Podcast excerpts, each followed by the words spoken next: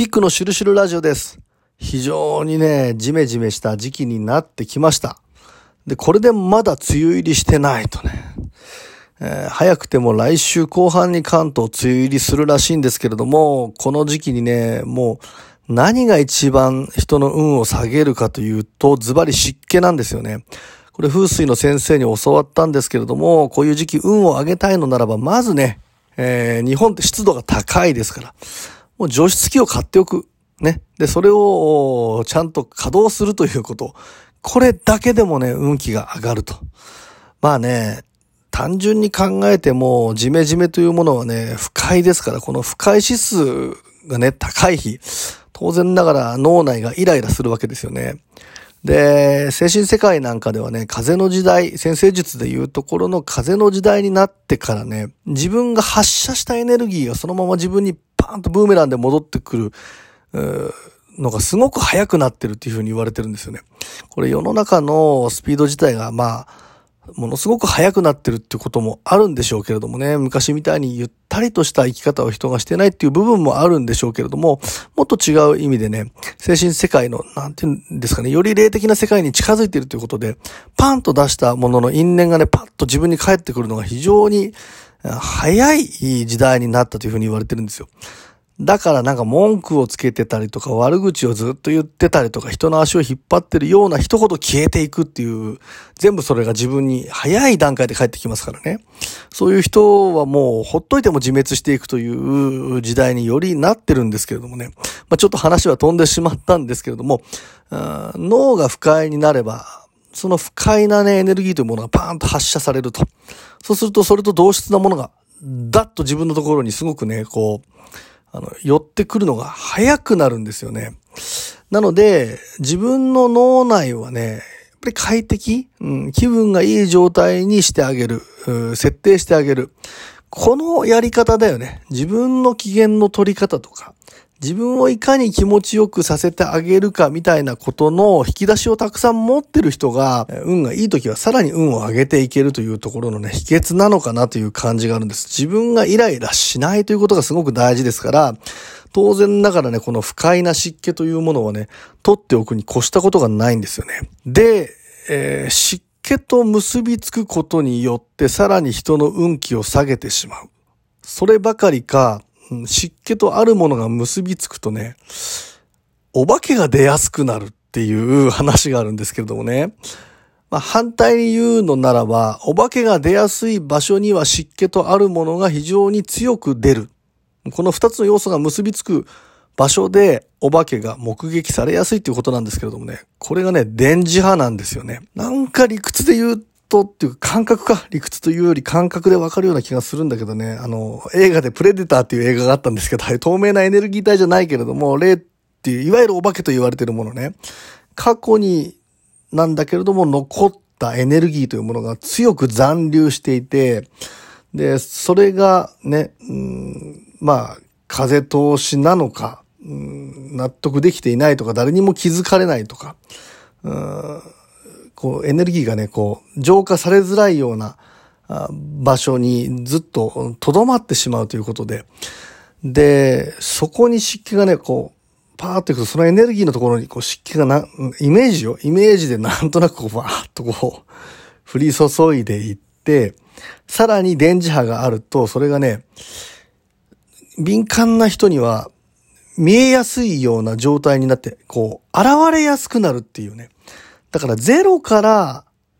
そこに生まれるというわけではなくて、うん。湿気と電磁波が結びつくことによって、もともとそこに残留している、いわゆるお化けみたいなものを見えやすくさせるような何かがあるんじゃないかっていう感じがあるんですよね。あのとにかくね、お化け出るような場所はこの二つの要素がね、結びついてるところが多いんだと。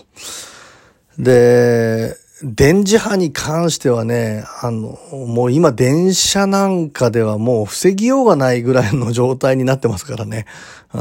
電車に乗らないで移動できたらね、えーまあ感染対策にもなるから一番いいんですけれどもね。家の中なんかではね、とにかく電磁波が出るようなものはなるべく体の近くに置かないということ。で、寝室、風水は本来ね、寝室すごく大事なものとされていて、とにかく余計なものを置かない。ね。で、どんなところで寝るかっていうのは人の運気を作るんですよ。当然ながらパワーチャージをしてね、で、睡眠って死と再生の儀式ですから、一度まあ自分が半分死んであの世に行くような、あまあ儀式なんですよ。体は修理工場に出されて、その間に、まあ夢の中でというかな、パッとこう抜け出たね、ある種の魂、精神世界、広大な精神世界っていうのは、もともと精神世界ってとんでもなく広い領域のものらしいんだけれども、日常で我々が生活してる間にね、えー、体の中とか自分らの常識とか、人間関係の中でね、すごくこう、縮こまりながら、うん、抑え込まれているんですよね。本来あるべき広大な、うん、その広さというもののままでいられていないという。で、寝てる間にね、体が修理工場に出されてる間に、本来ある壮大なこの精神世界っていうものを眠ってる間にね、取り戻すんですよ、人間って。だから睡眠が少なくなると当然ね、エネルギーが落ちますし、精神的にもね、精神世界がだんだんだんだんこう狭まっていくことによってね、当然ながら精神的に何かこう、非常にマイナス、ネガティブな状態になりやすいという部分もあるし、人を洗脳するときなんかはね、反対に寝させないとね、いとも簡単にね、あの洗脳状態に、うん、持っていくことができるなんていう話もあるんですけどもね。もう僕も昔 AD をやっていた時ね、テレビ局で、一週間にね、本当にね、まともに寝れたのがね、今思ってもね、こう、冗談じゃなくてね、4時間くらいだった時があったんですよね。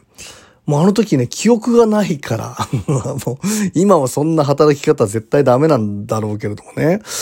あやっぱりね、なんかちょっとこう、一歩間違えたらね、変なものに体を乗っ取られるんじゃないかっていうぐらいのところまで 行っちゃった時があったんでね、なんかその、すごくわかるんですけども、睡眠ってそれだけ大事で、どんな寝室で眠るかとかね、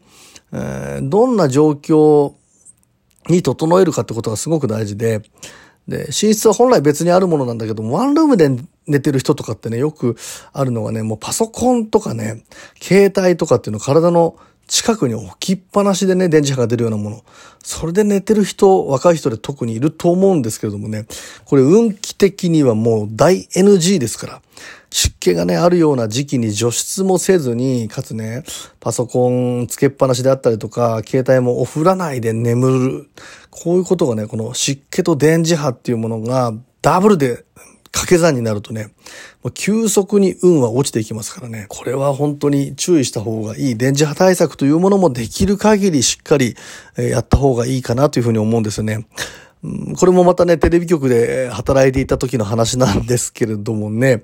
あのー、編集所にこもって当時ね、編集 AD でついてたりするんですけどね、編集所って本当にね、あの電磁波が強く出るんですよ。もう、もわっとした感覚。あの感覚がもう苦手すぎてね、体が固まっちゃうっていうか、ズーンって重たくなるんですよ。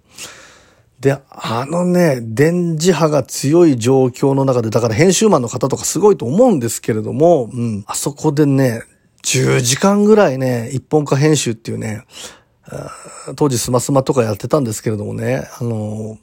各コーナーを全部つなぎ合わせて、で、本当に一本の番組として完成させる、その最後の最後の編集ってすごく長くて、あれは今覚えててもしんどかったなーっていうね、そのしんどいっていうのはこう、まあ寝てないとかフィジカル的に疲れてるってこともあるんだけどもね、あの電磁波の環境の中に居続けなければいけない。AD だからあ、勝手に外出たりとかできないですからね。あれは本当に辛くてね。で、やっぱりテレビ局とか編集所でね、お化けが出るとかお化けを見るっていう話って多いんですよ。これ自体もやっぱりね、今思えば電磁波とね、少なからず関連があるんじゃないかなっていう感じがすごくあるんですよね。まあだからあの編集所にこもらなくて良くなっただけでもテレビ局辞めて本当に良かったなっていうね、この数年元気でいられたってことはね、まあそれもあったんだなっていうふうに思うんですけれどもね。まあね、そんなことを思い出しながらの話にはなったんですけれどもね、とにかくこのね、梅雨入りの時期ね、えー、湿気非常に強いです。